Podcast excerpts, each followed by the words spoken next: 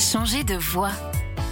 Direction les Pays de la Loire, aujourd'hui à la rencontre de Jean-Louis. À 50 ans, il a changé radicalement de vie et de région pour le meilleur. Jean-Louis, bonjour. Bonjour. Alors, changement de vie radical, hein, c'est le moins que l'on puisse dire. Racontez-nous. Avant, j'étais euh, chef de projet achat dans l'industrie automobile, euh, dans le groupe Renault. Et donc, c'était une vie très active en région parisienne. Ça faisait déjà une dizaine d'années que je cherchais à monter un nouveau projet. Et là, j'ai eu une opportunité pour me lancer dans la terre. C'est quand même une décision qui- qu'il a fallu prendre. Ça a été un petit peu comme un déclic ou alors c'est quelque chose qui vous trottait un petit peu dans la tête? Alors, les deux. En fait, ça me trottait dans la tête depuis longtemps. Après, ça a été un déclic euh, début 2020. Et L'opportunité, c'était déjà d'un point de vue pécunier, puisqu'il y avait un plan de départ volontaire. Et euh, moi, je rentrais dans les critères des gens euh, qui pouvaient bénéficier d'aide. Ça m'a permis de faire des formations euh, qui étaient en lien avec la vigne, et puis en même temps chercher un domaine.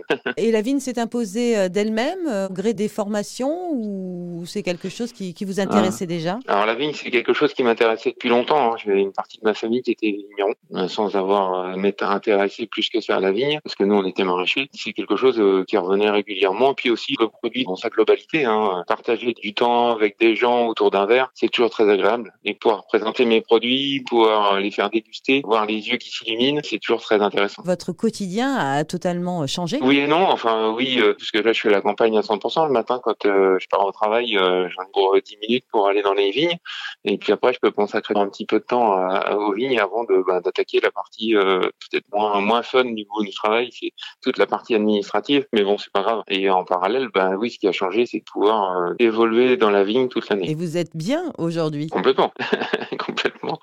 De toute façon, Renault, j'ai quitté, euh, j'étais très content, mais c'était envie de changer d'air. Et votre entourage, comment est-ce qu'il a réagi? Un peu fou. On m'a dit que j'étais un peu fou, audacieux. Mais bon, voilà, ça correspond à mon état d'esprit. Et campagne, ça, me- ça me va bien.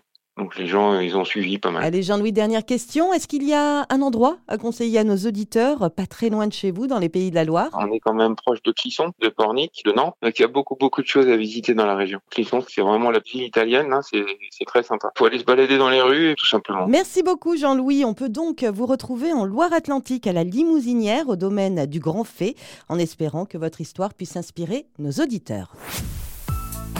Retrouvez toutes les chroniques de Sanef 177 sur sanef177.com.